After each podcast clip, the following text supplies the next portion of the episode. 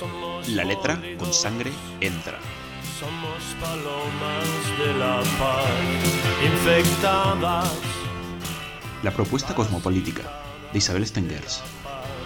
Grandes bolas, bolas de fuego.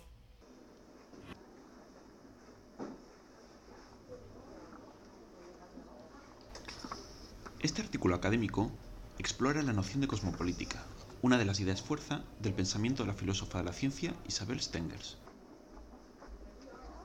La autora recoge una problemática. ¿Cómo podemos hacer política si debido a la separación disciplinar heredada de la modernidad, las ciencias y la política se han escindido? ¿Cómo podemos pensar un proyecto político capaz de interpelar a humanos y no humanos, a expertos y profanos, a científicos brujas e idiotas? ¿Cómo se puede generar un espacio para pensar y trabajar el bien común cuando las ciencias están fragmentadas, cuando los no humanos no tienen voz, cuando los humanos han delegado su voz en representantes profesionales?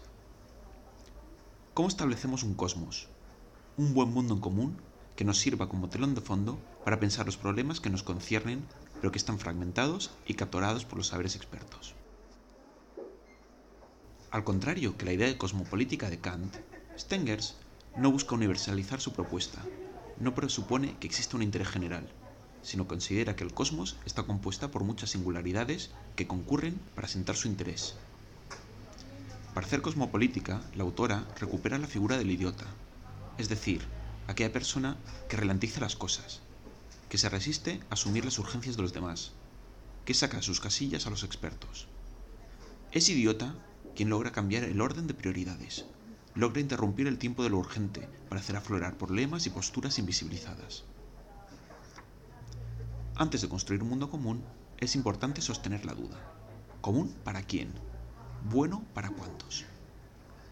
La cosmopolítica pone de relevancia que un buen mundo hace salir los egoísmos, las urgencias, los bienes parciales que se entrometen en el proyecto de definir el interés general. El cosmos de la cosmopolítica nos obliga a prestar atención a los mundos múltiples que habitan el nuestro, las divergencias, las posturas situadas que se resisten a universalizarse. El cosmos, así, deviene un operador de igualdad, obligando a considerar todas las posiciones del debate político como intercambiables. No hay universalidad, solo asimetrías. La cosmopolítica nos obliga a darle voz a todos los elementos que concurren en una controversia sociotécnica, desde las víctimas de una epidemia a los ratones que se sacrifican para buscar una cura, desde los instrumentos de una farmacéutica a los activistas que luchan para parar los experimentos, desde los expertos médicos a los representantes políticos. De esta manera, busca crear comunidades de concernidos, ya sean humanos como no humanos. Los concernidos producen saberes de forma colectiva, sin la necesidad de ser expertos. Las comunidades afectados articulan una voz pública que busca dar respuestas a problemas que se pensaban privados. La cosmopolítica implica abrir las situaciones a las voces de los afectados, los concernidos, los no expertos, la voz que aún no responde a una identidad.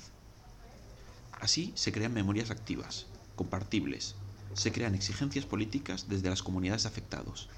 La cosmopolítica incorpora la política a quienes no se consideraba seres políticamente activos, los que saben cómo funcionan las cosas y los que aún no. La cosmopolítica abre la puerta a lo experimental, a los saberes que aún no importan. Se abren foros híbridos para transformar los problemas individuales en asuntos de interés. Extraen el problema de lo particular y lo convierten en un asunto común. La cosmopolítica se contrapone al mercado, que es un falso lugar de producción de interés general. La cosmopolítica implica ralentizar los tiempos de la ecología política para elevar causas que aún no importan, que no saben hacerse importantes. Así se convocan a brujas y artistas, a quienes producen rituales y se deben a la experimentación, a quienes son capaces de poner en crisis la objetividad científica y su pretensión de reducir toda la razón.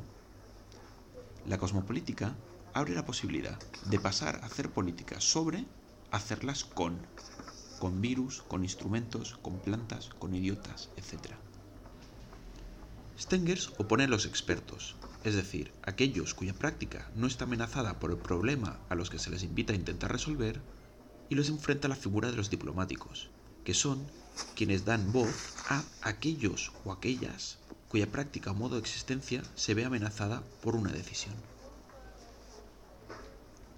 Nadie puede hablar en nombre del cosmos, porque el cosmos implica todos los mundos que somos capaces de pensar y dibujar. Si la cosmopolítica no es un programa prefijado, la cosmopolítica se encarna en la invitación a parlamentar, a negociar. Congrega comunidades de afectados, idiotas, brujas, artistas, expertos y diplomáticos. Nos obliga a repensar qué entendemos por el mundo común.